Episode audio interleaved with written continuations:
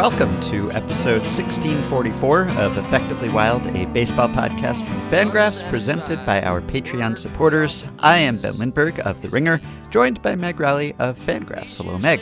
Hello. So, we are going to get to some transactions and hot stove stuff later in the episode, but we want to begin with the big news in baseball as we record this on Tuesday, which is the firing of Mets GM Jared Porter and the scandal surrounding him that necessitated that firing. So, all of this came out really on Monday night quickly developed into Tuesday and is still sort of developing as we speak. But essentially, there was a report by ESPN's Mina Kimes and Jeff Passan fairly late on Monday night that revealed that Jared Porter, in 2016, when he was with the Cubs, harassed a female reporter who was working as a foreign correspondent covering baseball and sent her a string of 60 plus text messages, which included unsolicited lewd images, up to and including a picture of a penis, presumably his, although he said it wasn't, not that it makes any difference. This was something that came to ESPN's attention back in 2017. At the time, the woman did not want to go ahead with the story, and that wasn't published. Now it was, it came to light. The woman was willing to cooperate with the reporters and tell her story. Porter was fairly swiftly dismissed by the Mets early on Tuesday morning. Steve Cohen tweeted that he had been let go.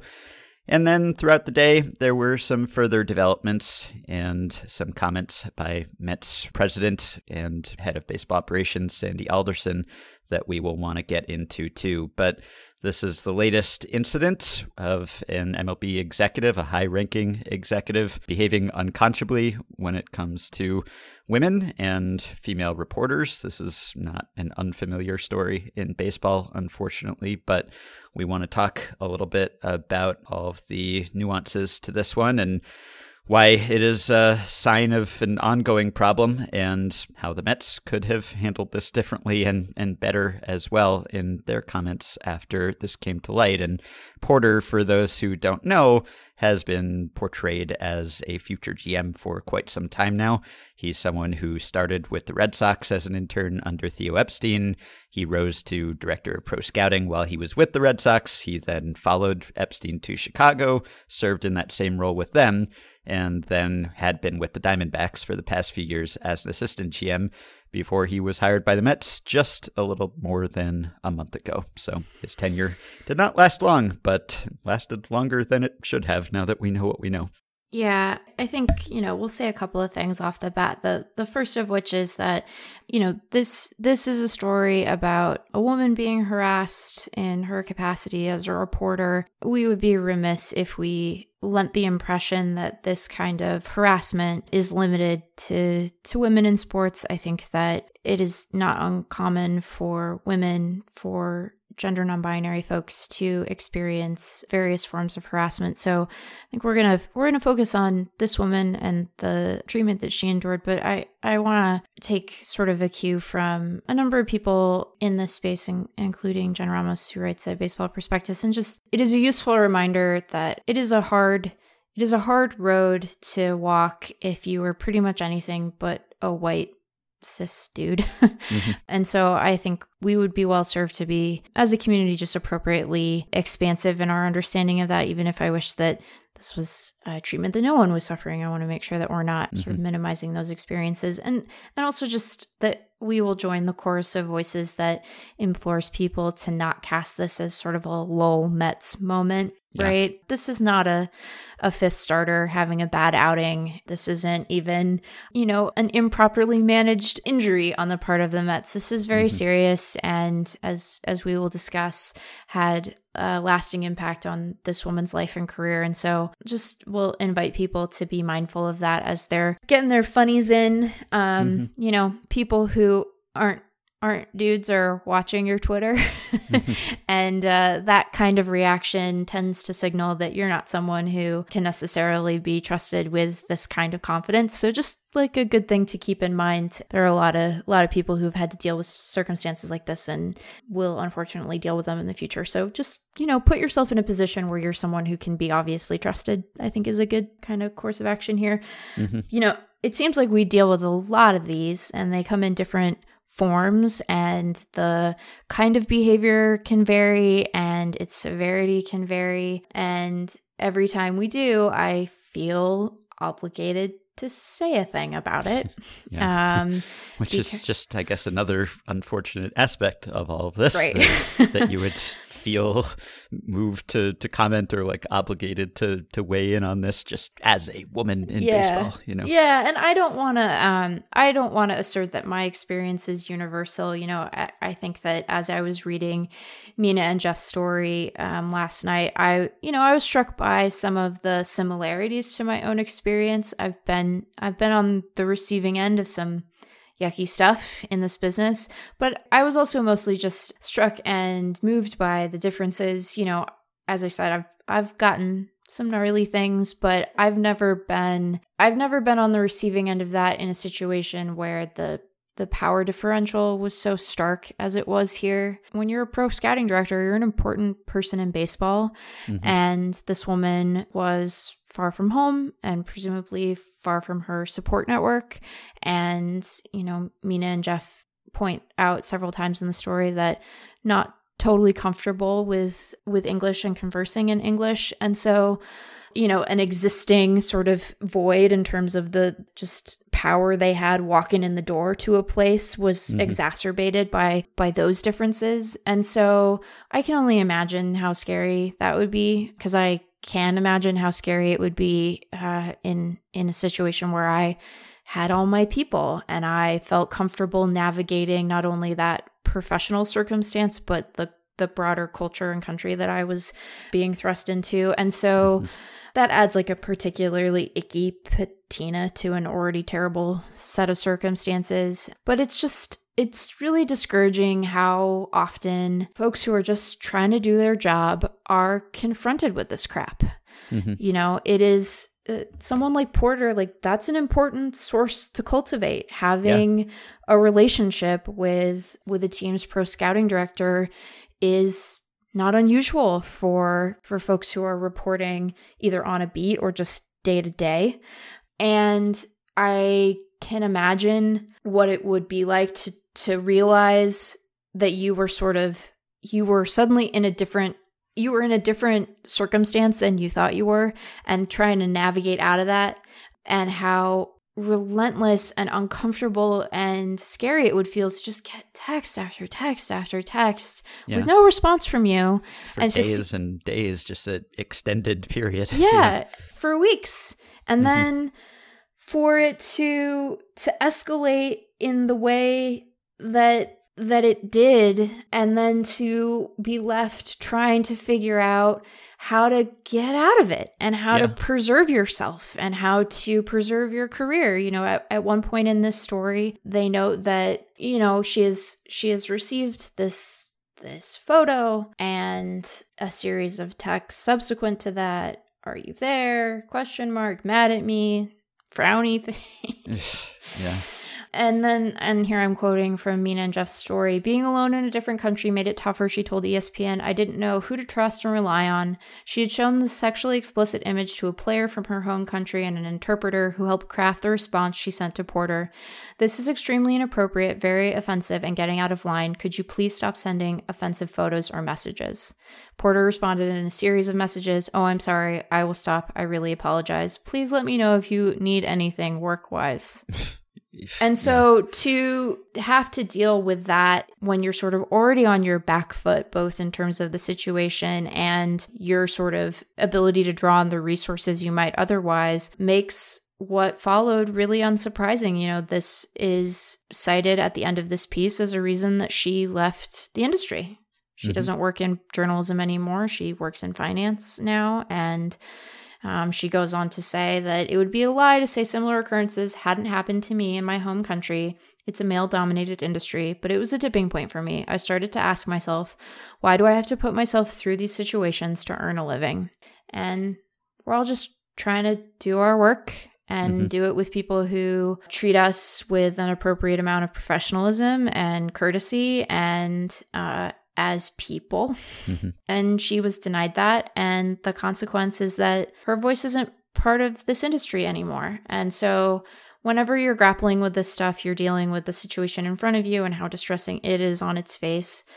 And then it's really hard to not have a sense of loss for all the other people who went through something terrible and perhaps didn't have the the requisite proof to mm-hmm. Be taken seriously, you know, and decided to quietly exit or do a different kind of journalism or stop doing journalism altogether. And so it, you know, there is a cost here. We we lose people and voices and perspectives that would be valuable and even if they were thoroughly mediocre, there's no excuse for this, but we just we have a less interesting and colorful and bright and thoroughgoing baseball media when people are making choices like this. And so mm-hmm. it's really it's really distressing. And you don't want to make it, you know, this didn't happen to me right? So that's the other thing. It's like it's hard not to take it personally, but you don't want to make it overly about yourself because I was not on the receiving end of this harassment, but it's just very hard to not feel deflated. Mm-hmm.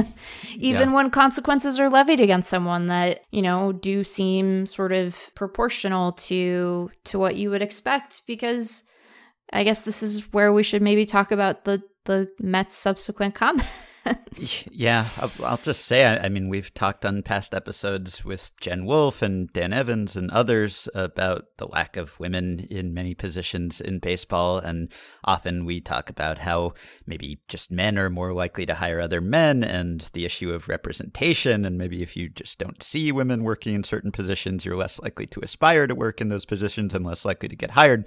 It's also this, though. It's that even if you do get in the door, there are these forces that actively repel you at times. And it's not as if every male baseball executive is acting the way that Jared Porter did, but this kind of story is common enough that it's not an isolated event. And it's in media also, and really in a lot of businesses. It's not right. exclusive to baseball, but baseball obviously is one that is very heavily skewed toward men historically and also presently. And even if you don't face this directly, I imagine this sort of thing must be on your mind when you have interactions and you wonder where they're going or what the motivations are. Like yeah. this began with this woman and Porter just in an elevator. They met briefly at Yankee Stadium. That was it. They never spoke in person other than that. They had no pre existing relationship. Like there's nothing that possibly could have given him some idea that like uh, she was interested in some different sort of relationship or something. I, I, mean, not that even if she had like the response that he had and just taking it as far as he did still would have been inappropriate, but right. it's just a totally innocent, brief professional interaction. And they exchanged business cards. And then he started texting her and suggested they get drinks and that sort of thing. And she thought, well, I'm covering baseball, and here's a high ranking baseball executive. And probably just wants to be a source or something. This could be a useful source, a useful person for me to know. And so, just as a reporter, you would be inclined to pursue that. And yet, that was not at all what he had in mind. And so, if there are other interactions that begin this way, like you just have to be conscious of the fact that on the other end of that phone, there could be someone who is not thinking of this as a purely professional relationship. And at what point does it cross the line? Clearly, he crossed the line very, very quickly and yeah. kept going. But there are interactions that start like this all the time. And so if there's a history of this sort of thing that just goes completely too far and in a direction that she had no interest in taking it and no warning that he would take it that way, then whenever you have these future interactions, you just have to wonder. It, it would be in the back of your mind in a way that for me it just wouldn't, frankly. Like Right. nothing like this has ever happened where I would question, you know, where is this going? I mean, you always have to wonder why does a source want to talk to you? What's their motivation? Are they trying to spin some sort of story or something? But in terms of this sort of thing, it's just not even something that would cross my mind, really. And I'm totally, you know, privileged in the sense that that's not something that I've really had to consider. And I was reading a, a story in the Daily News by Disha Thosar. Yeah, who that was really good. Yeah, and she was responding to this specific incident, but also discussing some analogous incidents in her own past that are really pretty disturbing and, and creepy too. And it's just really a, a situation where like the job is challenging enough as it is and like there are plenty of times that I've been anxious about something when it comes to writing or, or reporting or intimidated by some situation, but it's always been because of my own inexperience, my own insecurities, just the difficulty of the job itself. You know, walking into a, a clubhouse, talking to major leaguers when you're a young person, like that's going to be something that will take some getting used to for most people. And just, you know, am I going to find a source who can tell me about this? And will this source speak to me? Like all these things are just constant sources of stress, but they're just all related to the job itself and baseball and just the mechanics of writing and reporting. And there's not this whole additional layer where, Yeah. You know, even more disturbing than just those sort of standard professional anxieties is this whole this person is harassing me, this person is stalking me, this person won't leave me alone. And having to worry about that on top of everything else it's just terrible. Like I felt so bad reading about this woman's story and the situation that she was in and just, you know, being away from home, being away from her native language, all of that trying to do a new job in a new place and then having to deal with this in addition to all of that. It's just a situation that no one should be placed in. Yeah, and I think, you know, one of the parts of this that was so heartbreaking was that as you mentioned, you know, this was ESPN was tipped to this in 2017 and decided not to publish at the time because she was concerned about what the ramifications would be for her professionally, even though she is not at fault for any of this. And then when she uh, saw that Porter had been hired as a GM and was going to be in a position of even greater power and authority within the industry she felt compelled to speak up so that so that this couldn't happen to someone else right Mhm. especially when he was you know when he was going to be clearly not above any um, repercussions or reproach, but just in a position where he could push that power differential even further. You know, she says in this piece, uh, My number one motivation is I want to prevent this from happening to someone else, she told ESPN through an interpreter. Obviously, he's in a much greater position of power. I want to prevent that from happening again. The other thing is, I never really got the notion that he was truly sorry. And I think one of the other parts of this that is that is so frustrating is that we talk a lot about sort of perseverance as a as a virtue. And in baseball generally right? We talk about perseverance when we're talking about minor leaguers kind of mm-hmm. getting through the slog of having to climb the ladder. And we talk about the the perseverance of you know holding out until you get a full-time writing job and there's all kinds of perseverance that we laud. And then there's there's this stuff right? There's Mhm. having to work through circumstances like this. There's having to keep track of men who have behaved badly toward you and then gauging like well when when do i have to say something so that i can spare someone else from this? And it shouldn't be her responsibility to hold porter accountable right she was Mhm. victimized by this man she shouldn't have to be the one that you know keeps tabs on him so that he doesn't get to a point where she's like i gotta i gotta speak up because he's gonna be a gm and he might he might try this again with someone else when he's even more powerful you know it's just Mhm. so often the responsibility for monitoring this stuff and saying something about it and holding people to account falls to the people who are most vulnerable Mhm. and some of that is going to be unavoidable because we we want to hear the sort of story and testimony of people's lived experience and and I understand that part.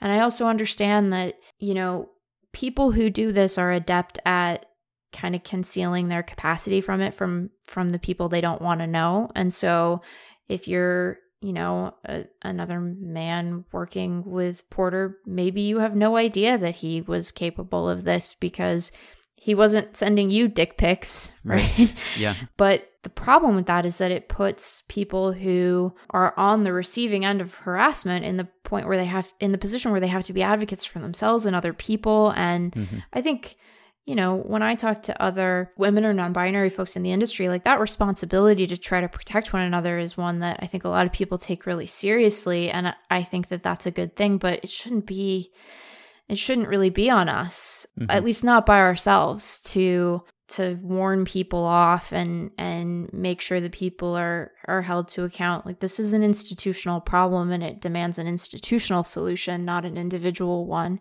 yeah so i think that's the part that's the other part of this that was just like this poor gal decides that she has to leave a career that she presumably worked really hard for and then she's having to keep tabs on this loser to make sure yeah. that you know someone somewhere finally is like enough enough yeah. with Jared Porter. So and it's not just the interaction itself, but it clearly went beyond that one interaction, you know, as unpleasant as that was, and as much as it may have colored or, or made her wary of other interactions that she had with other people in baseball.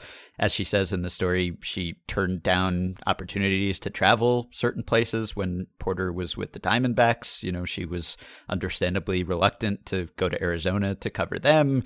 She runs into him at a batting cage or, or sees him at a batting cage at some point and, you know, left the area because she felt uncomfortable there. And she says, while I was hiding, I was frustrated. Why do I have to hide? Yeah. You know, so it's he's the one who's committing the transgression, but then she's the one who has to absent herself because of what he did. And that just reverberates beyond, you know, this initial text chain. Then it's just, well, this is impairing my ability to do my job effectively and comfortably as well. Yeah, and so, you know, we see that part and it drives home the the very real jeopardy that you can feel both sort of professionally and and physically when this kind of stuff happens. And then you fast forward to trying to hold Porter to account and, you know, this th- this story broke so late like you know it's possible that you you might have woken up to him being fired and not even have heard mm-hmm. the incidents that precipitated that firing and i have questions about exactly where in this process the scrutiny and the rigor of the Mets hiring process sort of fell down. And I don't say that as if there's an easy answer there because, you know, he worked for another team before this. And I think the Cubs have some questions that they need to answer about the institutional culture that they cultivated and why this kind of behavior wasn't something that ever really escalated to them and that they weren't cognizant of. And yeah, and, should we say what happened with the other Cubs employee? Yeah, I guess this is the time for that. That's the other thing. It's like there are so many different threads at this right. it's hard to keep it straight. But after she had sent this message with the help of an interpreter to say, you know, you got to stop this. This is inappropriate. She said that she considered alerting the Cubs, but said she was concerned about possible repercussions. That summer, she said she had developed a serious sleeping problem and was racked with anxiety about whether she had made the wrong decision in coming to the US. Eventually, the woman said she told her bosses, who referred her to a lawyer and connected her with a Cubs employee from her home country. The woman and the employee met during the 2016 postseason in Chicago. The woman did not want to identify the employee publicly because she feared retribution. The employee, she said, told her Porter wanted to apologize in person. She said she did not want to see him. And as an aside, like, look, there's going to be a variety of preferences when it comes to this, but the like the theme that some of these stories have where the guy doing the harassing is like, but let me see you in person so I can apologize. yeah, it's like she, she'd already seen much more of him than yeah, she wanted to. Don't understand what's going on here. Yeah. She doesn't want to engage with you. She said she did not want to see him. The employee, she said, encouraged her to use the situation to her advantage. She said he pressed her numerous times on whether she planned to file a lawsuit against Porter. In an interview on Monday, the employee confirmed he knows Porter and the woman and that he had discussed the situation with both. When asked by ESPN if he told the woman to use the situation to her advantage, the employee said, I was just listening to both. I didn't want to ruin anything. I didn't want to be on one side. Following the Cubs' victory over Cleveland for their first World Series championship in 108 years, Porter left the organization to join the Diamondbacks as an assistant GM. The woman said she remained in touch with the Cubs employee and saw him at spring training in 2017 when she said she was still considering filing a lawsuit. The employee became angry, she said, and they haven't spoken since. The employee denied getting angry, adding that whenever I was talking to her, I was basically listening to her. The woman declined to pursue legal action and told ESPN she has no plans to do so.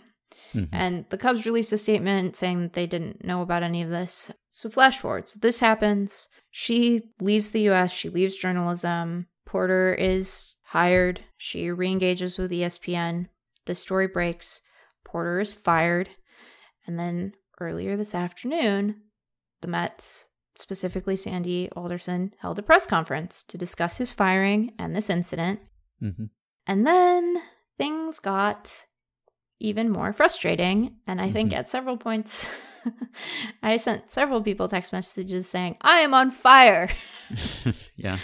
The first issue here is that Alderson, and we will not repeat his mistake, named the country that this woman is from, mm-hmm. which I'm sure some keen little detective is is trying to sort out who this woman is. We would encourage you to not do because she specifically said she didn't want to.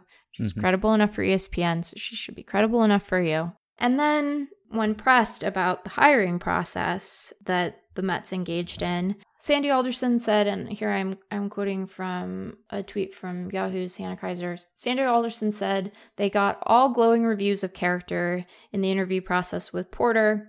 So I asked if they consulted any women, and he said no. And there's more to this quote. This is from our pal Bradford William Davis of the New York Daily News, who was kind enough to, to check the transcript for me. Here is Alderson's full response No, that's one of the unfortunate circumstances that exists in the game today. There aren't women in those positions with whom one can have a conversation and develop information or check references. So here's the thing that's bullshit.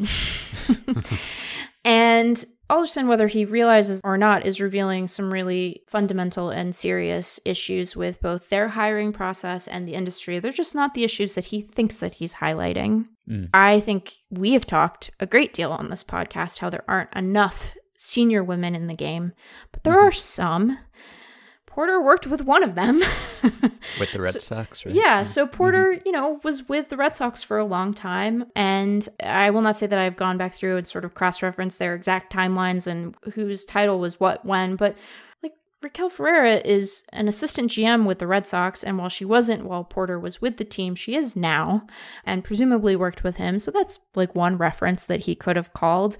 And in situations like this, it's valuable not only to talk to senior people, but to talk to more junior people because you're going to get a better sense of what someone is like day to day, how they treat the people around them, what their culture is if you talk to people who were more junior than that person. And mm-hmm. I don't know, you know, the full roster of baseball ops for the Cubs or the Diamondbacks while you know, while Porter was there, but I find it very hard to believe that he didn't overlap with at least one woman in the course of working there. And those are the people who you want to try to get some background on. And if you're not in a position to be able to reach out to any of them, I think you need to think really carefully about your hiring process because people are really good at managing up, right? Mm-hmm. Harassers are really good at hiding their harassment from more senior people who are in a position to either give them things they want or deny them those things. So, those are the people you need to talk to. You need to talk to you know, like the person who's having to sit there after hours seeing him at work every day. Like that's that's the perspective that is obviously wanting here. And while I would be the very first person to say that there are not enough women in senior positions, to suggest that there was no one for them to reach out to is ludicrous. It's just ludicrous on its face. And if you can't satisfy that part of due diligence, then you've got much bigger problems and you need to think really carefully about what kind of department you're running and what kind of environment you're providing for the people who work for you. Like, I can't imagine what it would feel like to be a woman who works for the Mets. And here's that quote. It's like, well, who the hell did you talk to then? Mm-hmm. Ah, I, I have tried to be like calm about this because again, it didn't happen to me. And I know that there are going to be people who look at this and are like, well, she's just being hysterical. But it's just so fucking disheartening because we feel like we're getting somewhere, anywhere at all. And then stuff like this happens. And, you know, it's not as if he didn't face consequences. And in that respect, I think we have made a, a lot of progress. But this suggests that one, that Alderson doesn't have women in his network he can reach out to and say, Hey, maybe you don't know this guy, but you know other women probably. Can you do some background work on this for me? So that's a problem. So there's the problem of him not having a sufficiently robust network to tap someone who isn't a man to do background on a person who he is counting on to help steer the organizational culture of his team. So there's that part. And then there's like the impl- the implication here that again, it is the responsibility of women to check behavior like this. Mm-hmm. And I don't have a satisfactory answer about how you necessarily course correct that, but I think that you have to go in asking hard questions about people because it's really easy to think someone's nice when you're not the target of their harassment. Of course you do. Again, he mm-hmm. wasn't sending Sandy dick pics. right. So you got to do a little more work. This is one of the most important hires your organization is going to make. And you hopefully don't have to do it very often, although as we've noted there has been weird turnover there where the Mets are concerned. You want it to you want it to be a a person who is going to help to move your organization forward into like a, a new era and you're starting it off on this stuff, which suggests to me that you aren't asking all the right questions and you're certainly not asking the hard ones. Mm-hmm. So I think that that needs to be prioritized. And I don't think we can just leave it up to the good chance that teams do it. Like, this needs to be something, again, this is another place where it's just very clear that there needs to be a firmer hand applied to the way that teams and the league do their hiring because left to their own devices, they leave really important gaps that results in having to fire a guy after a month because he harassed someone a couple years ago. Like, what are we doing? Yeah, and a couple things. I, I guess first, Alderson letting slip the woman's nationality. Oh. That just highlights, I think, again, why women are reluctant to come forward with this sort of story because A, they might face active, you know, malicious retaliation. I hope that that's not what this was, that this was just carelessness or obliviousness, but even so, it's pretty inexcusable because that was one of the reasons she cited for not having spoken up about this sooner because she was concerned about the blowback. And now, even having left that industry, she said in the story, you know, in the culture of her country, that there is still a, a, tendency for women who become embroiled in something like this to be blamed for it. And she just didn't want that. You know, she didn't want to deal with that. And so this maybe makes it more likely that she will. Like, clearly, she considered it very important that she be anonymous. The ESPN story was careful about not providing that information. And so, for Alderson to just let it slip on a conference call with seemingly no awareness of what that meant or, or why he shouldn't have done that, that just sort of speaks to the larger cultural issue, I guess, where you just might not be as sensitive to this sort of thing as you should be. So that's one thing. Another thing I think is that, yes, I agree with everything you said about the failure to talk to a woman or women at some point in the hiring process.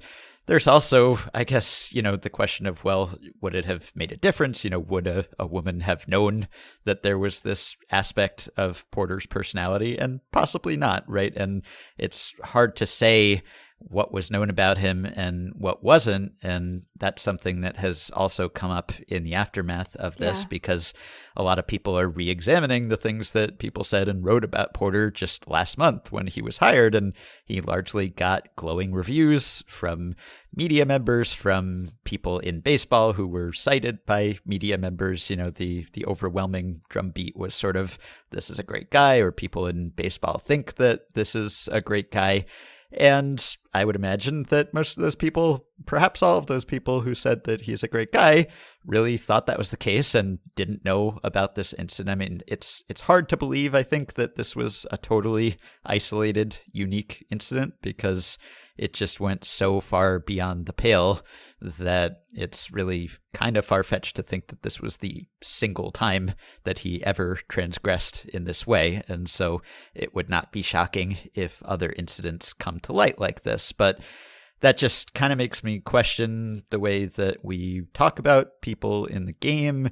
How should we portray this sort of thing? Because part of Porter's hiring, you know, the implication was that he was going to be this person who was going to help change the Mets culture after years of dysfunction. And so it wasn't just whatever baseball acumen he has that led to his hiring. It was, at least in part, his personality and the fact that all of these prominent people presumably were willing to vouch for him or say what a great guy he was. And based on their experience, you know, I'm sure to them he was a great guy in Yeah. whatever ways people are great to them. And so it's something that I've been thinking about because you hear all the time, oh, this is one of the good guys in baseball or, or just a great guy. And depending on the source, like your level of knowledge of how great the guy actually is might vary. Like, you know, someone might be great in their interactions with you, but you're only seeing one side of their personality. And if you're in a, a certain class of people, you might be,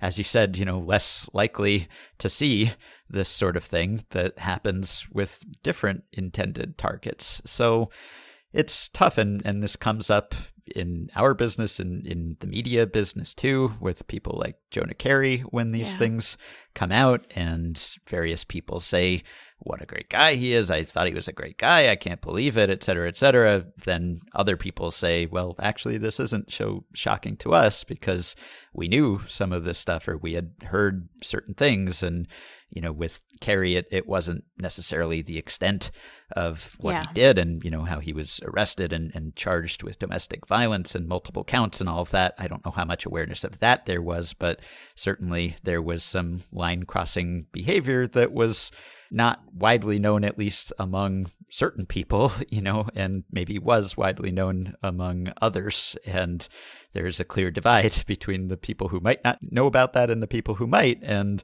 it would probably be better if there were no divide and everyone was aware of these things. And it can be difficult because in this business, like sometimes you work remotely, you're kind of cut off from people. You know them in a limited sense. You know them in the sense that they're in the same sort of professional sphere and you have some sort of surface level interactions with them. You know, Keri, he wrote for Fangraphs, like he wrote for Grantland when I was writing for Grantland. Like we had interactions, you know, I was on his podcast, he was on my podcast.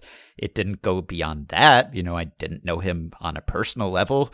I met him a few times at industry events, and there were just very superficial interactions other than that. And, you know, there were no red flags in that, but you wouldn't expect there to be.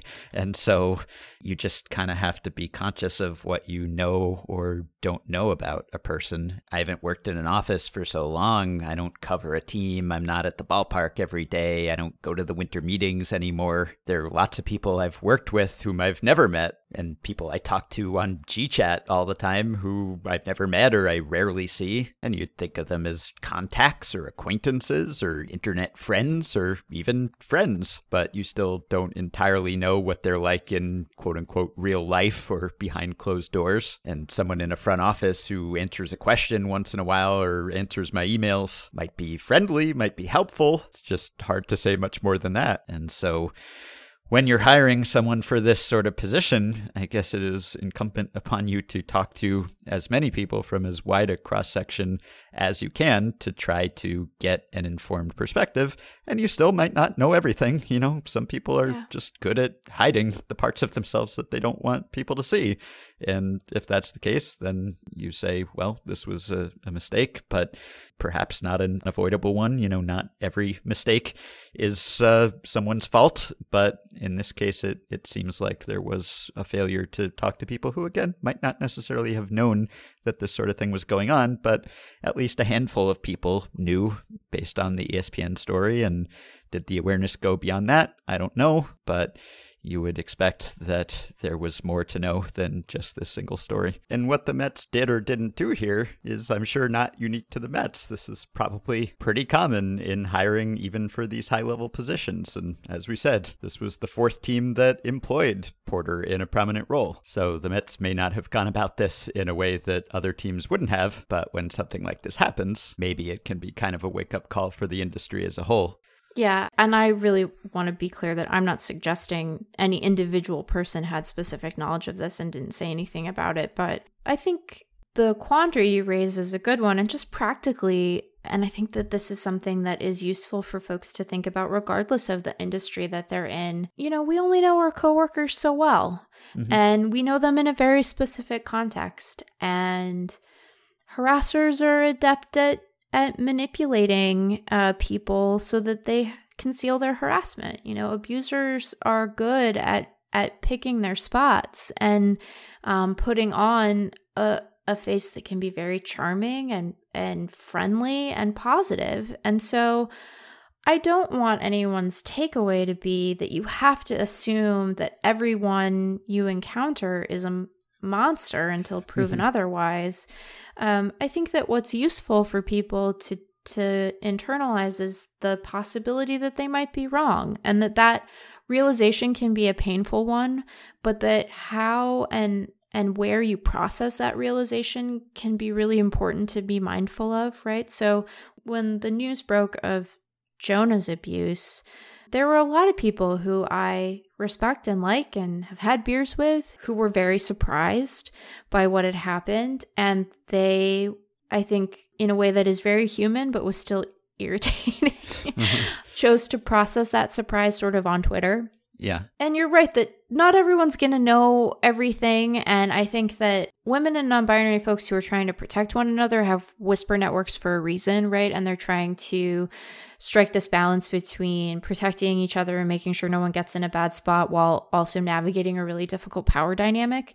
But I think that it's useful to just remember because you don't necessarily know everyone who you're a, a work acquaintance with or who's a media personality, the possibility exists for them to be different than what you assume. And so you should you should uh, feel free to process that surprise, but just do it somewhere else. Right. do yeah. it do it in private, not because it isn't a valid reaction, but because a lot of other people are going to look at that and sort of wonder um, how how trustworthy you are when it comes to potentially sharing a different uncomfortable story. And maybe trustworthy is not the right word, but sort sort of how centered and focused on the experience and the abuse or harassment that you're describing that person is going to be if they're, you know, sort of bound up in processing their shock and surprise. And so I just think it's good for us to all remember that harassers are canny and abusers are canny and it's not surprising when you don't know that if you haven't been on the receiving end of it, but Mhm. we've done this enough times now where we can probably be a little less shocked. Right. Um, and so just, you know, be be mindful of that because unfortunately you never know who who is going to have to deal with this kind of of debilitating nonsense next and you just want to be a person who can be a safe port of call Mhm. so so yeah i think that that's that's my answer about that and you know it's okay for it to be disappointing this is wildly disappointing Yeah. Right. you know and that can be part of your that can be part of your reaction but just be mindful of whose sort of perspective and experience you're prioritizing when you're broadcasting that reaction is all hmm you know Yeah. we all need a group chat yeah, I mean, you you have to just like to go through life. I think you have to assume the best of people like until you learn otherwise like you just generally assume that the people you meet are not monsters because like it would be tough to go through life looking at everyone that way and most people are not that way right? And so most people who are supposed to be good people like you know probably generally they are although we're all imperfect in various ways. But you know, you can't just assume that everyone is hiding something like this, or it would be difficult to trust anyone or, or really have any meaningful relationships with anyone. And so, yeah, I guess, you know, it, it just makes sense to examine why you didn't know something perhaps at, at times yeah. like you know that might tell you something uh, you know like when all of the the revelations about jonah keri came out you know i i sort of wondered like well what does it mean that i was not aware of this? Uh, you know i i didn't know the the man on on that level and like you know never saw him with his family or anything. So i i wouldn't have necessarily known about that. But the fact that some people knew about some things and i didn't i felt bad about her. I wondered, you know, should I have known about this? Should I have helped in some way if I had been more aware or more sensitive to that somehow? You know, I never had any interaction with Jared Porter, but I'm sure that if I had talked to him, I probably would have come away with the same impression that it seems like just about everyone who talked to him in a professional capacity came away with. So it's not as if, you know, I, I feel like some sort of super judge of character who could detect this dark side in people. I know that's not the case. And so if it's someone that I feel like I do know on some level, I guess I would just want to not deny that I was missing something when more yeah. information comes out and just to be conscious of the fact that there might be things that I don't know and that, you know, processing, as you said, the fact that I didn't know that or that it was surprising to me is probably not the most important day one response to that. So, yeah, I think that if you are if you're conscious of not being defensive about it and you're thoughtful about how you work through what you did or didn't know, you're a lot of the way there. So I, I think that it's a hard thing to do well, but that doesn't mean that we aren't more practiced with it than we ought to be. So yeah. um, we should we should think about that um, because all of this, our objection to Porter's behavior, our frustration with the way that the Mets handled this conversation as it progressed, our, you know, kind of critical engagement with the discourse around it. What we're trying to do is is make work safer for people. That's what this is about. It's about making work safe for people because this is people's jobs, right? It's you know, it's a cool it's a cool job. It's a job a lot of people want.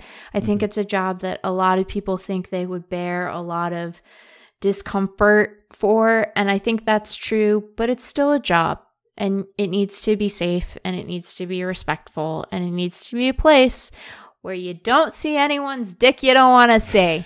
yes. Exactly. Just, to, just yeah. to call this specific one right. Like I see it. Don't want don't don't want to see it. No, thank yep. you. Yep. Don't send people unsolicited pictures of your body. Yeah. Don't do that the fact that that was Porter's initial defense when ESPN reached him, that he, he, first said he hadn't sent any images, which is just not true yep. according to the images that were shown. And then he said that the more explicit ones were like joke stock images or something, which, like, A, indistinguishable from the real thing right. to the intended recipient, and therefore no less disturbing or inappropriate. So the fact that he somehow thought that was. Uh, you know that that would make him look less bad or, or something just goes to show i guess just how deep rooted this sort of thing is so there's going to be an MLB investigation into this as well. So they're going to be digging into Porter. Perhaps other things will come to light, or maybe they will just be sort of solidifying the timeline of this isolated incident. But Either way, one would imagine that there may be a suspension forthcoming after that, after which he would then have to apply for reinstatement, similar to the Brandon Taubman incident with the Astros. And, you know, after that, maybe he would one day be eligible to work in baseball again, but I would think that people will not be lining up to hire him again anytime soon. So, it's good that he was swiftly dismissed and, and will face some consequences for this, and that that at least was not dragged out because, you know, the Mets did put out a statement shortly after the report was published, just on short notice, or I guess, you know, it was even part of the report that they responded to the ESPN reporters. And initially, Alderson in that statement said something about how, you know, he's taken responsibility and he feels remorse and he apologized. And that initially led you to believe, well, maybe they're not going to fire him because ultimately that's almost irrelevant, you know, whether he feels remorse or something. And that can sometimes be a prelude to keeping a person in that job. But maybe that was just, you know, something you say to say something while you are moving toward a firing. Maybe that could have been phrased differently. But Steve Cohen did get rid of him early on Tuesday. And Steve Cohen, of course, as we've discussed, you know, not the the white knight here, not the person with a, a, spotless record either when it comes to interactions with women or workplace harassment. You know, there have been multiple suits lodged against him or, or his company for that sort of thing too. But it's a, a, positive, at least, that Porter was let go and that there's one less person inclined to do this sort of thing in baseball right now. But again, to treat it as a Porter problem or a Taubman problem really discounts the fact that it does go beyond that. And there are certainly people with other incidents like that in their past who are still working in baseball. And it's a difficult thing to root out. But, you know, I guess one Jared Porter dismissal at a time, you slowly lurch toward some sort of progress here, but it's dismaying that uh, this has to keep coming up. Yeah, it is. Keep your dicks to yourself, guys. Just keep them, keep them to yourself. also, sixty text messages. Yeah, That's, so many. I think that we would all be well served to just be more mindful of one another's boundaries. Because I think mm-hmm. that, you know, interpersonal communication and living with each other as humans, like that, that is challenging and it is open to misinterpretation. But it's also sometimes really clear. Yeah. And we don't need to overcomplicate the moments when it's really clear. And, you know, if someone's not responding to you after 10 text messages, that's yeah. clear. That's a yeah. boundary. I so, so. Yeah. We just need to, uh, you know, it is a very important thing that we all be mindful of one another's boundaries. And like, this isn't just about, this is like blatant workplace harassment. This is not, this is a, this isn't a hard one to diagnose. right. In general, it's just a good thing to all be mindful of of that and to be to be attuned to it because sometimes it's hard to suss out, but I think a lot of the time it's pretty simple. And if we're on the look for it, we're gonna we're gonna find it, and then we're gonna go, no problem. Mm-hmm. Be well. Yep. Yeah. And you just have to wonder whether in this case he did what he did because he felt like the person that he was harassing was especially vulnerable to that and would not have people to talk to about it. Maybe he did this to other people too, and maybe that will come to light, but also maybe he managed to restrain himself when he felt like he was more likely to get yeah. caught or that it was more likely to get reported. And that makes it, you know, sort of all the more despicable that he sort of targeted this person who maybe would not be as able to to call him on it or uh, get him in trouble for it. Yeah, I I don't know it, but I suspect it. And as Lindsey Adler tweeted, Jared Porter's actions were extreme, a clear situation that required obvious action. Most of these incidents are not as cut and dry, do not lend themselves to easy solutions. So we will banish Jared Porter's from uh, the rest of this podcast, as yeah. he has been banished from the Mets and, and from baseball uh, yeah. for right now. There is no really smooth segue from something like this to just talking about transactions. There have been some trades and some signings that we wanted to touch on. One of them did actually involve the Mets. And so I guess we can start there. This was uh, the last act of Jared Porter's brief and extremely undistinguished career as a general manager. What a weird, what a weird 24 hours the the Mets mm-hmm. comm staff has had. Right. we'll leave it at that and move on to deals. There were deals, there were trades, yeah. there were signings. Mm-hmm. Padres got Joe Musgrove. Yeah. And the Padres now, they yeah, as you said, they just won't stop adding. It's uh last time we talked about them was because Dan Szymborski had rerun the projections and they were neck and neck with the Dodgers. So I suppose that means that if he were to rerun the projections again, Yeah. I don't know, perhaps they would be uh, tip of a nose ahead at this point if you if you believe in the playing time apportionments there. But anyway, the point is they got another solid starter, and Joe Musgrove. Uh, was, I suppose, the ace of the Pittsburgh Pirates and the ace of the Pittsburgh Pirates. That translates to maybe like a fourth starter with Yeah. the Padres right now, who just have this stacked rotation.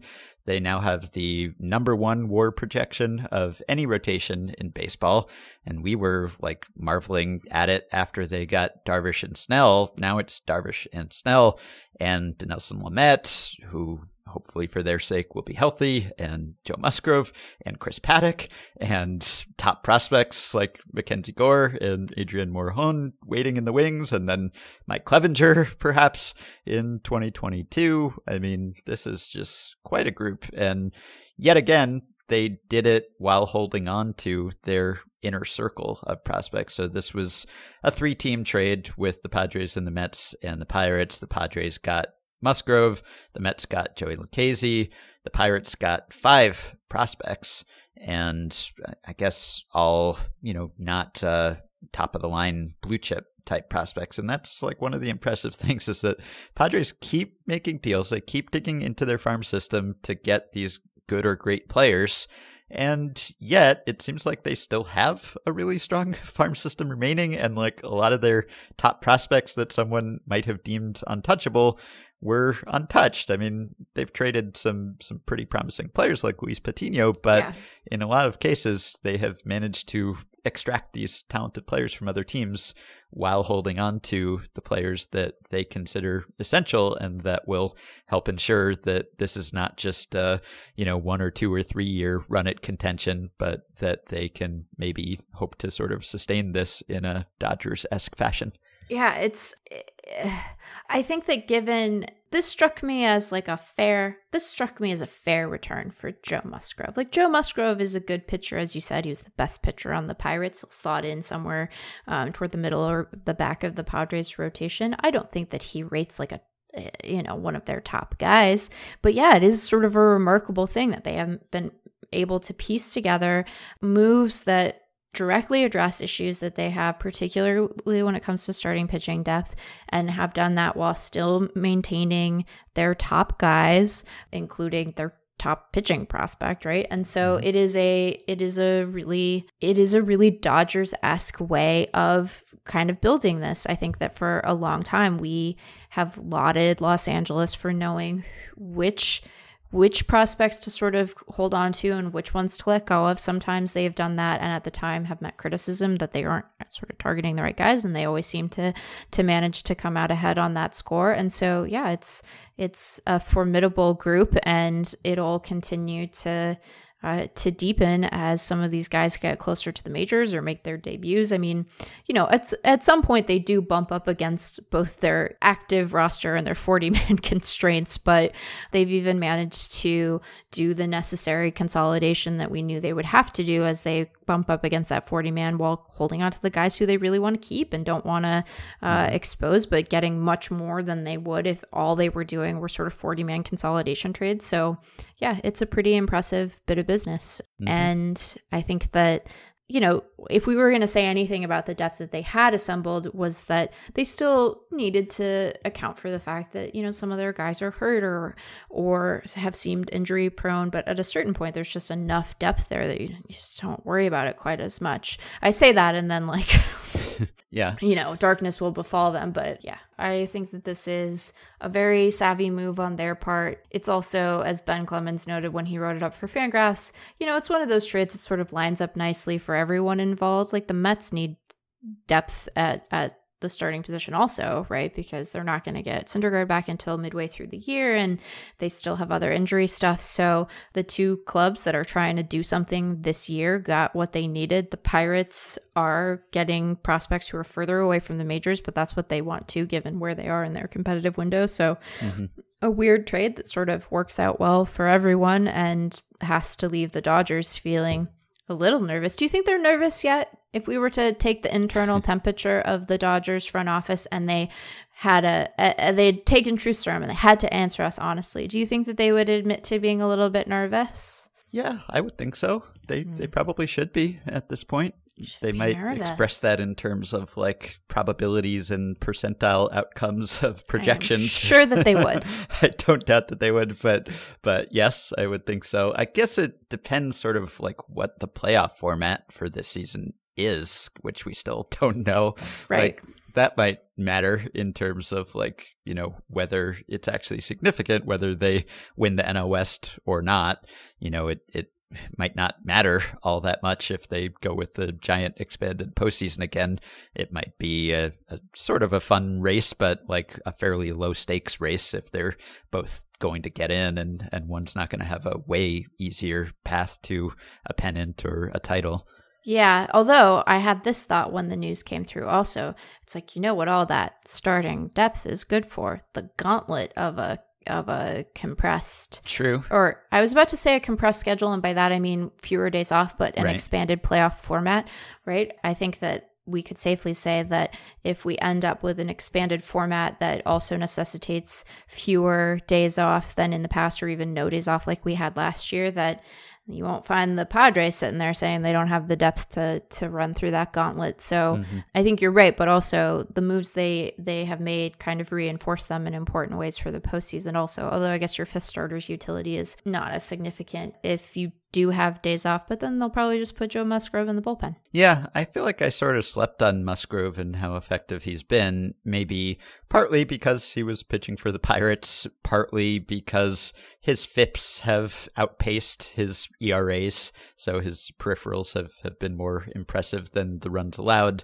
Uh, and, you know, I don't know, maybe just because the the stuff isn't like uh, jaw dropping, but he's been very effective and was more effective in 2020 and you know it's eight starts so i don't know whether that represents a, a, real change in ability or not but his strikeout rate really spiked and he had a, a very impressive strikeout minus walk ratio and, and all of those things that you want to see and i guess it's like the rare instance of a player who came to the Pirates and improved in recent seasons because there's been so much focus on like Gerrit Cole or Tyler Glasnow, you know, players that the Pirates have traded who have then gone on to better things with their new organizations. Right. This is an example of a player who came over from the Astros and has pitched better with the Pirates. And so I guess a rare bright spot, but now he's gone. And yeah, like as you said, it makes sense at this point, I suppose that the Pirates would just continue to tear down because it's not like Joe Musgrove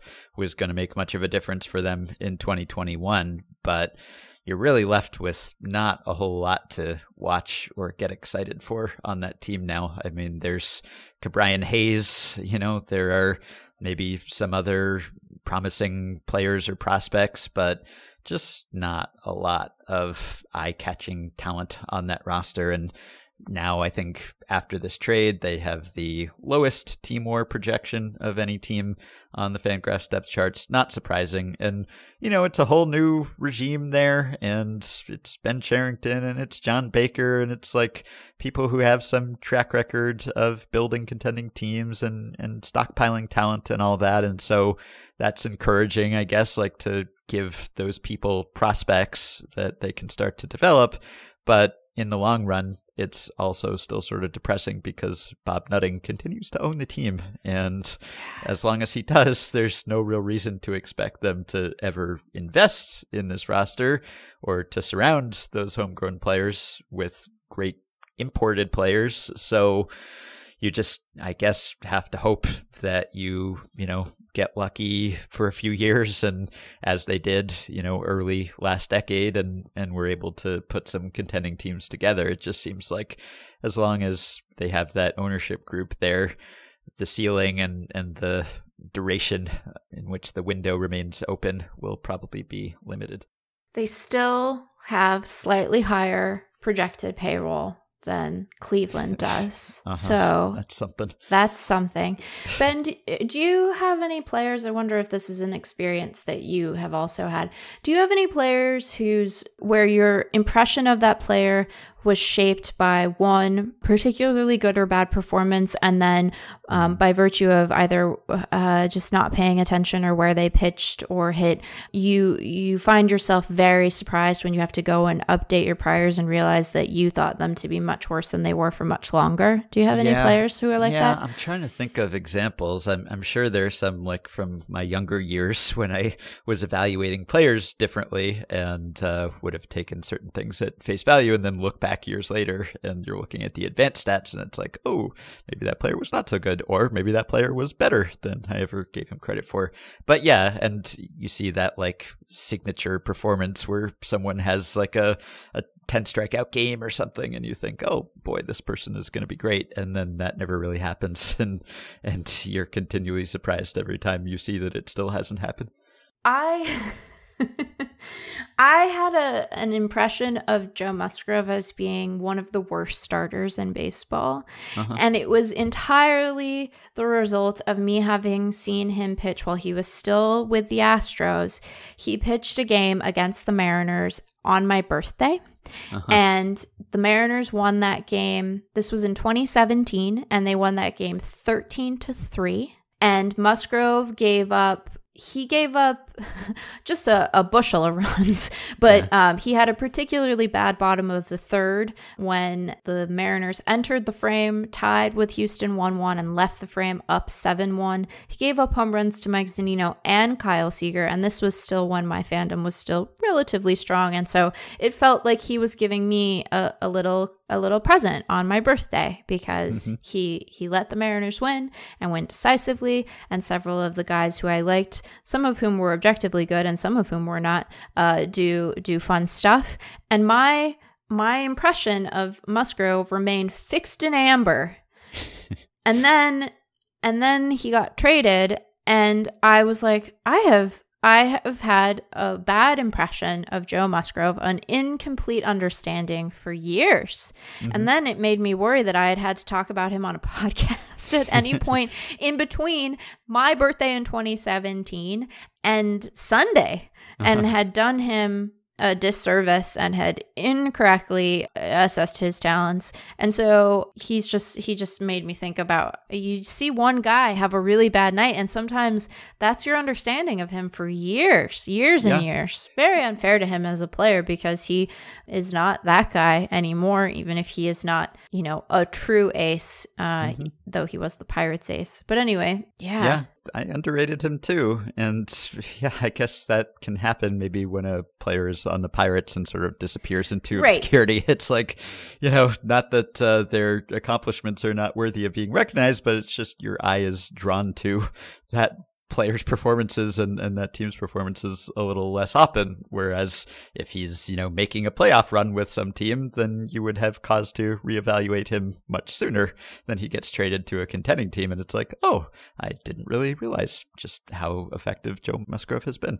Yeah, and I think part of it too is that he had been, uh, you know, he he didn't throw. He only had eight starts in 2020, and you know, no one had a ton of starts, but he had even fewer than I think most starters did, and so it was just the 2020 sample didn't jump out at you. It was like less than 40 innings and then you know and then he just was even when the the his FIP fortune started to diverge from his ERA like you said he was with Pirates in 2018 like nobody's right? And so he was worth uh, almost three and a half wins in 2019 i didn't i have no i don't know if i remember seeing a single frame of the 170 innings that he threw that year. I don't think i saw a single one maybe it's possible i didn't see a single one. So anyway i i owe joe musgrove an apology for having just a terrible understanding of his career but i guess we will see much more of him and then we will have to, to see if uh, the the 2020 version is the true joe or not. So we'll get a Yeah. chance. If you go by Fangraphs War, he's been worth about six and a half wins over the past three seasons. If you go by Baseball Reference War, he's been worth, oh, about, I don't know, three So there's a 3.6, I guess. So there's a quite a big difference there, like almost twice as valuable according to one war as the other. And that's because, as I was saying, he's got good FIPS, and Fangraphs WAR is based on FIP, and Baseball Reference is based on actual runs allowed. And so, if you're looking at that retrospectively, opinions differ on how you should credit that. But if you're looking at it prospectively and projecting what he might do for the Padres, then you should probably pay more attention to the FIPS because that tends to be a better predictor, even though he's had a few years now of uh, underperforming his FIPS ERA wise. But he has like a not a, a hugely elevated BABIP. I guess he's had a bit of a tendency to give up home runs on fly balls. And so maybe that's something that will be persistent. I don't know. Maybe going to San Diego will help slightly, although that's hardly the pitcher's park that it used to be. Right. But yeah, everyone can now appreciate Joe Musgrove for what he is a, a serviceable or more than serviceable mid rotation major league starter on what will be a contending team. And I'll just mention that there was also a report that the Padres are considering a six man rotation, which is perhaps not shocking given that they have six men or more who all seem like they can be capable pitchers here. And this is not an isolated thing. It, it seems like this might be a bit of a trend for 2021 because you have pitchers who are coming off of 2020 and the light workloads and all the injuries that we saw from pitchers who tried to ramp up too soon, perhaps. And we talked about this last year, I think, whether there would be any long term effect from that. And one might be that teams will just take a more cautious approach when it comes to pitcher usage. And Ben Clemens wrote about this for Fangraphs last week, quite timely, and he broke down the math. And actually, when he did this, it seemed like the Padres had the most to lose of any team, just because using the depth charts at the time, like the drop off, I guess, from their projected fifth to sixth starters maybe was greater than yeah. most teams but that has changed now that they have added Musgrove. And really, for most teams, it, it was just a, a very small, just like single digit run total anyway. And that's presuming that the pitchers who are on more rest won't just pitch better, which is possible that that could happen on an per basis. So it's hard to say like exactly what the effect of giving guys more rest is, but I think it makes sense. It's not surprising. It seems that other teams are considering this. The Tigers, the Mariners, maybe some other teams, and it's not like the Tigers and Mariners rotations are so stacked. I don't know. In their case, maybe it's just like they have so few good starters that it just like almost doesn't matter how many are in the rotation at any one time. You'd think like the teams with more good pitchers and depth would be more inclined to do this, but maybe you, you get to a level of like interchangeability where it's just yeah. like, yeah, I don't know, who cares? just like throw all these guys out there. It, it won't be that big a difference between them. But yeah, this is something we might see with the Padres and across baseball in general. And I wonder whether that's something that will stick. Like if you do have back to back seasons where starter workloads are even more light than they have been lately, and that's coming on the heels of just the general downturn in pitcher workloads. Like it might be kind of unlikely that everyone bounces back to even where it was in like 2019 or something because after a couple years of lighter workloads maybe that just becomes the norm and we go even further toward this like you know future model where it's all just pitchers and you know, hardly even have the the you know distinction between starters and relievers anymore for most non-elite guys yeah, I think, you know, with them, it's a combination of the baseline layoff that everyone is dealing with and some of the individual pitcher injuries that they have or are trying to navigate. And, you know, this is, I think that you're right that generally they were thought to be a team that wasn't going to be necessarily the best equipped for this, but now their their secondary options are just more robust than they were even a week ago. So why not try to keep everybody healthy, mm-hmm. especially if the drop off isn't that significant and you have a bullpen you believe in and that you think can bolster the rotation if they go a little short. So I don't know, they're just going to be really good. Yeah. It's going to be great. I don't know why I'm whispering, but I am. And I saw Baseball America tweet, and I don't know how this will compare to Eric's list for Fangraphs, but according to Baseball America, the Padres still have the most top 100 prospects of any team with seven, which is pretty impressive after all the prospects they've shipped out. In terms of raw number in the top 100, that's probably true. I'm doing that voice you do when you don't want anyone to hold you to it later. You know, it's uh it's let's see cuz yeah, BA released their top 100 on Monday, so they they can actually look at it from a firm numbers perspective. Yeah. It'll be, you know, it'll be the the usual cast of characters Mhm. when you contemplate it, it'll be them or or Tampa probably in terms of raw number. Mhm. Yeah, yeah, Yeah. yeah. Ben, we're we're shopping that we're shopping that top 100 right now. We're getting re- we're getting ready. Yeah, looking forward to that. Baseball America has the Rays and the Mariners and the Orioles and the Diamondbacks and the Tigers tied with five on the top 100 list. And then the Marlins and the Blue Jays with six apiece. And speaking of the Blue Jays, which we did multiple times last week, when we talked about them before, it was about how they had whiffed on several free agents or trade targets. It's funny, in the wake of the Corey Kluber signing by the Yankees, I read another report, a carbon copy of all the previous reports about the Blue Jays that said that, well, actually, he didn't sign with the Blue Jays, but the Blue Jays had been one of the most aggressive bidders for Corey Kluber. and it was just like a Groundhog Day thing where every single time someone signs anywhere, you read that the Blue Jays were so close and they didn't quite get him. And they probably were. I don't have a reason to doubt that. And in fact, those reports about their rumored interest in other players are even more credible now because it appears that the tide is turning and, in fact, maybe turning quite quickly. So when we talked last week, we were kind of commiserating with Blue Jays fans who had been on the verge of big splashes several times. And as we said, it seemed likely that the Blue Jays would eventually break through and get one of the players that they had set their sights on. And as we speak, it appears that they are closing in on George Springer. There's not yet an agreement as we are recording, so we can't call it official. We can't talk terms, but all signs are pointing toward that right now, in which case we may discuss a Springer signing next time. And even before that was final, the Blue Jays had been busier. We no longer have to talk about the Jays doing nothing. They have done something. They have, in fact, done multiple somethings.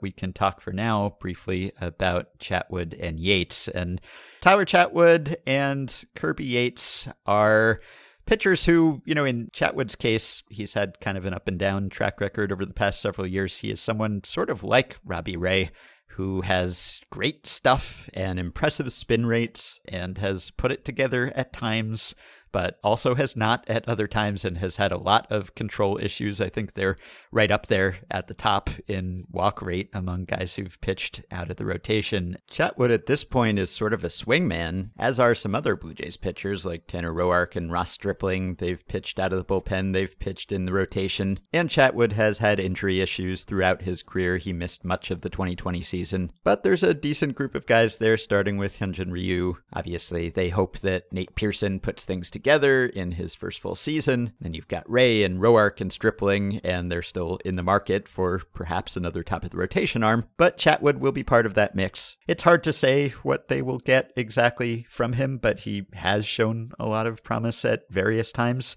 So they're hoping to harness that again. And then Kirby Yates really was probably the best relief pitcher in baseball in Yeah. 2019. And he is not far removed from that Hendricks esque level of dominance. So with him, it's entirely a question of his health. And he had elbow issues and surgery for bone chips and missed most of 2020. That's just one of those cases where if he's healthy, maybe he will bounce back to being what he was the previous two seasons, which was a really impressive late inning arm and closer for the Padres. And that's just entirely contingent on the state of his elbow, which is pretty opaque to us. But for one year and reportedly five and a half million with a few more million in incentives, it's not a ton to risk. It's strange when the roto news that appears on a on a player's player page at Fangraphs includes both a signing and a reminder of their injury designation. Yeah. So the way it reads right now is Yates elbow signed with the Blue Jays on Tuesday. Ken Rosenthal of the Athletic reports. Yeah, I think that if he is healthy, this is terrific. This is a great thing. Like they didn't really have a force like this at the back of their bullpen last year. And I imagine, as you said, that this will not be their last really serious attempt at a free agent. And I hope it's not the last one that they sign. But he seems like the kind of guy who you want to bring in when you're thinking, hey, I, I might care about the outcome of Blue Jays games late. I might want I might want some uh, leads to be held on to. So assuming that he's healthy, I think that this is a terrific signing. He he was one of those guys who in 60 innings managed a, a 119 ERA and a 130 FIP in 2019. I mean, like he when you're when there's a one there, you're doing yeah you're doing some some good stuff and especially when there's a one in the FIP column because yeah. like it's it's one thing to have the one ERA. I mean, right. that's pretty impressive too. But usually when you see that, it's like, well, okay, maybe this person got a little lucky or you know outperformed their peripherals. It's really really difficult to have like a deserved one something right. ERA. You know, where it's like he had a 1.19 ERA and you look at it and it's like, oh, well, that's what he should have had. Like yeah. it wasn't like he had some you know tiny BABIP or like like low home run per fly ball rate or something. It's like, no, that's just like pretty much what he deserved to have based on all of his peripherals. Yeah, he in 2019 struck out. he had a 41.6% K rate. Like, come on. Come yeah. on. That's wild. There's this sort of thing where you're like, yeah, walk guys, whatever. yeah. so I I think that it's always hard to know what a guy's going to look like when he's coming back from injury. Bone chips is one of those things that isn't great, but is better than some other elbow related injuries. It mm-hmm. sounds mm-hmm. gross. And I imagine both in terms of it conceptually and also in a, it's probably crunchy, right? It's probably, little, you got some crunchy sound there. Yeah. But yeah, Kirby Yates, mm-hmm. newly a, newly a Blue Jay. Yeah, I'm just looking up just how extraordinary that is on the Fangraphs leaderboards. If you look for the lowest FIPS in any season in the lively ball era of at least 60 innings, that is the fourth best FIP on record. Wow. After 2012, Craig Kimbrel, 2003, Eric Gagne, and 2014, Wade Davis. So, yeah, that's one of those really elite late inning reliever seasons. And with the Blue Jays, I think, yeah, people are still waiting for the big move to come, but they had to put some players on the board. Like it had to be quantity and quality given the expectations that they gave their fan base about how it was going to be multiple elite players or like four good players. Like they had to acquire more than just one person or, or two people. So it's good that they finally landed someone. And yeah. uh, I have a feeling that they will be back in the news again quite soon.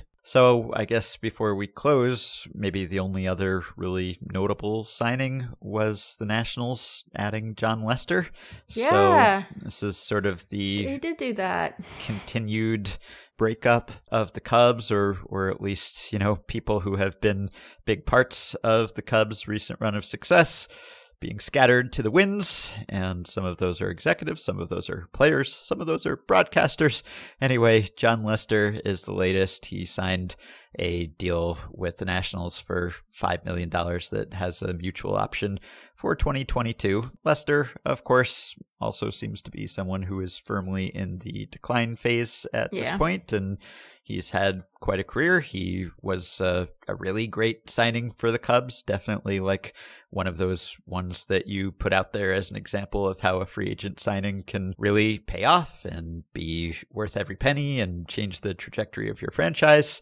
In fact, Fangraphs David Laurila had a fun fact where he pointed out that Jon Lester had a 636 winning percentage and a 364 ERA with the Red Sox, and he also had a 636 winning percentage and a 364 ERA with the Cubs, identical numbers. Now, as Sam Miller says, all fun facts lie, and this one lies a little bit. Yes, if you drill down a bit, Lester did have better numbers with the Red Sox, lower FIP, higher ERA plus. But the fact that it was close enough in those two stints for those surface stats to be the same tells you that there really wasn't much of a drop off. And when you're signing a guy who's been successful in his 20s for his 30s, you're pretty pleased if you get anything in the neighborhood of the production he has under his belt to that point. And after that signing, the kind of signing that the Cubs just don't seem to make anymore, he was really excellent for them on the whole, which was crucial considering their difficulties developing pitching. He had a couple of years with top 10 Cy Young finishes, one year with a runner up Cy Young finish.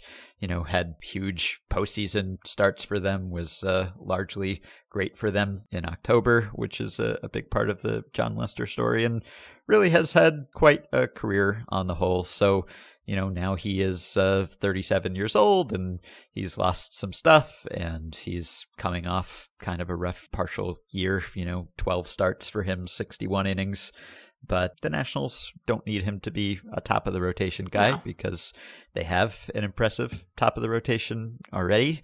They hope that Stephen Strasburg will be back and will be his old self, not his old injured self, but his old ace like self. And then, of course, you have Max Scherzer, who also they would hope will be healthy, and Patrick Corbin. So if they have those three guys as regulars in the rotation, which, you know, given their collective ages and injury histories, there's obviously some question about that. But they've had issues with rotation depth in recent seasons. And so Lester helps with that if they can slot him in as a, a fourth starter and get decent work out of him and, you know, get whatever he brings as kind of a, a veteran mentor type.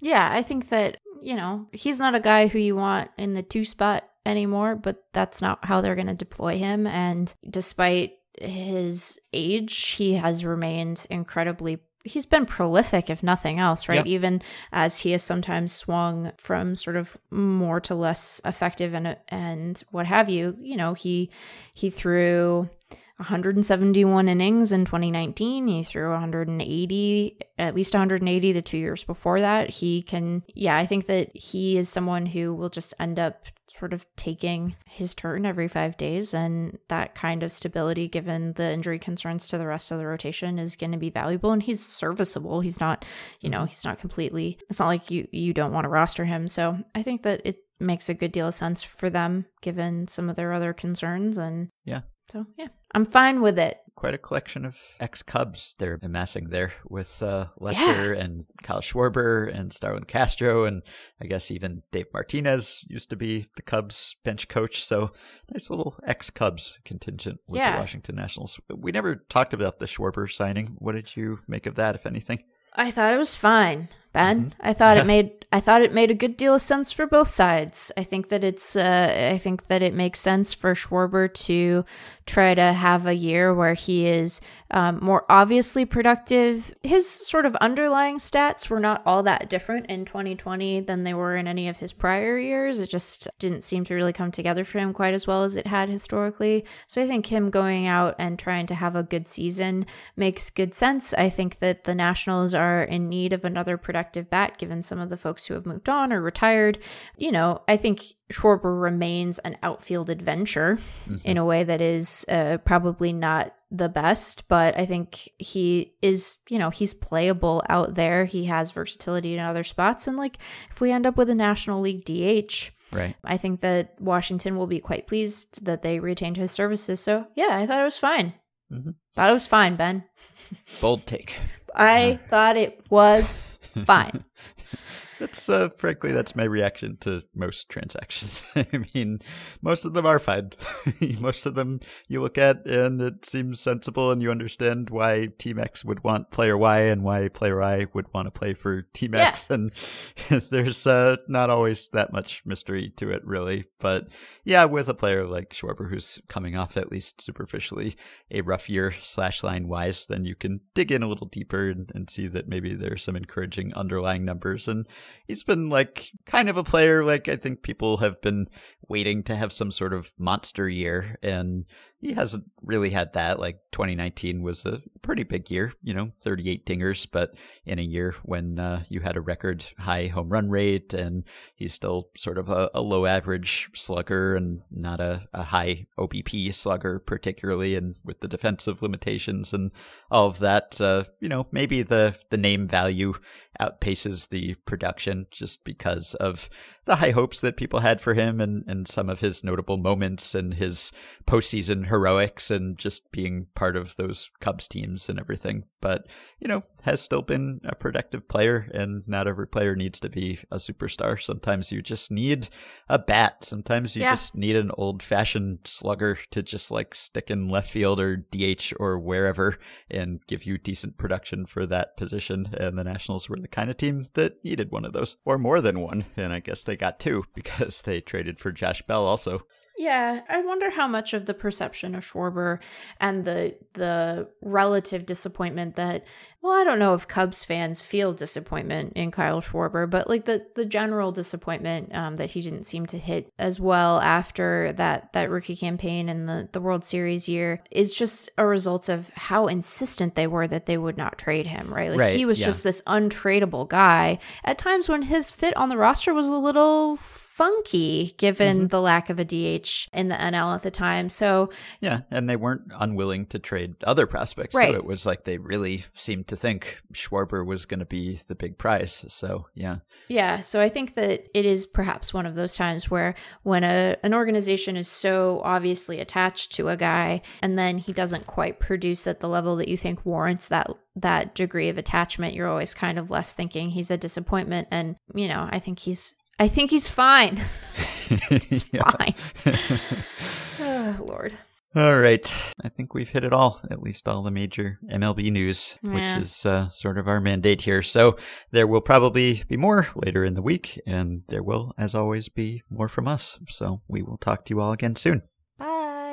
Well, you just heard me say that we had hit all the major news, and at the time we had, but Tuesday was one of those days when no matter when we recorded, we would have missed something. And indeed, after we spoke, some exciting news broke, some sad news broke. Late on Tuesday night, the George Springer deal did get done pending a physical. The Blue Jays and Springer are reportedly in agreement on a six year, $150 million deal. So the Blue Jays got their guy. They may not be done yet, but they did finally land one of the best players available to a franchise record contract and another contract that exceeds the consensus expectations at the start of the offseason. So Meg and I will be recording again soon, and we will discuss that deal and Springer and the implications for the Blue Jays. The Angels also signed Jose Quintana to a one year, $8 million deal. Another departure from the Cubs, going to a team that's been hard up for pitching in recent years. And the sad news was about a pitcher. Last week we talked a little bit about the death of Tommy Lasorda and how we hoped that there would not be another string of Hall of Famer deaths as there was in 2020. Well, unfortunately, there's been another one already, and it's a pitcher who played for Lasorda, Don Sutton, the Dodgers great who was 75. And Sutton wasn't quite the pitcher that Phil Niekro was. We talked about Niekro when he died last month, but there were some similarities. They were roughly contemporaries. Niekro's career ran from 64 to 87, Sutton's ran from 66 to 88, so he started in that Koufax Drysdale rotation and was with the Dodgers through 1980, then went to a few other teams before he wound up his career in 1988 with the Dodgers again. And like Niekro, he was incredibly prolific, just a total workhorse. In fact, I mentioned that Niekro was the most prolific pitcher in terms of innings pitched in the live ball era. Well, Sutton was fourth on that list after Nolan Ryan and Gaylord Perry. Like Niekro, he pitched well into his 40s, remained productive in his 40s, and was just incredibly consistent, always took the ball, literally did not miss a start until his final season when he had his first stint on the IL, or the DL as it was called then, and he was 43 at that point. Up until then, just no injuries. You could always count on him to take the ball, give you innings, and there was some question during his career and even after his career about whether he was a Hall of Famer because he didn't really have a Hall of Fame peak. He had a nice string of five seasons from 72 through 76 when he finished in the top five in NL Cy Young voting each season, but he never finished in the top two outside of a six season span. He didn't make an all star team or end up at the top in award voting, and he retired with a 108 ERA plus, which is not much better than average. Of course, that was with many seasons later in his career that brought down the average a bit, but he pitched for so long, was great at his best, and really not bad at his worst up until the very end, and he ended up close to the top of a lot of career leaderboards. So it took him five times on the ballot to get into the Hall of Fame. but he was and is deserving of a spot. He was not a flamethrower. He was known for his curveball. He was also known for doctoring the ball. And he is one of the players with a fairly large gap between his Fangraphs war and his baseball reference war. We have a listener, Daniel Bannon, who emailed us last year a spreadsheet of the players with the biggest differentials between their two war totals. I'll link to it on the show page. And Sutton ranks 21st on that list with a gap of about 19 wins between the two. And that's largely just defensive adjustments, ballpark adjustments. He pitched for so long that, you know, it's 19 wins, but that's over 23 seasons with almost 5,300 innings, so it's maybe not quite as huge as it sounds. The biggest war differences come from really long tenured pitchers, like Cy Young is number one, Nolan Ryan, Warren Spahn, Pete Alexander, others like that, Jim Kaat, Brian McCann, because he has uh, framing in one model and not in the other. But whichever war you use, Sutton was great and just a constant. So many of these Hall of Famers who've been lost over the last year were just such a big part of baseball history because they played for so long. And so it's a loss felt by a lot of fans who watched those players for decades. And of course, in Sutton's case, listened to him on broadcast for years. He's in the Braves Hall of Fame as a broadcaster. And Sutton and Lasorda didn't always get along great, but I always enjoyed the anecdote from 1978 when Sutton got in a fight with his then teammate Steve Garvey. And Sutton said something about how Garvey was regarded as the All American boy, but that the best player on the Dodgers for the past couple years was Reggie Smith, but that Reggie didn't publicize himself so much, so he didn't get as much attention. And boy, that was true.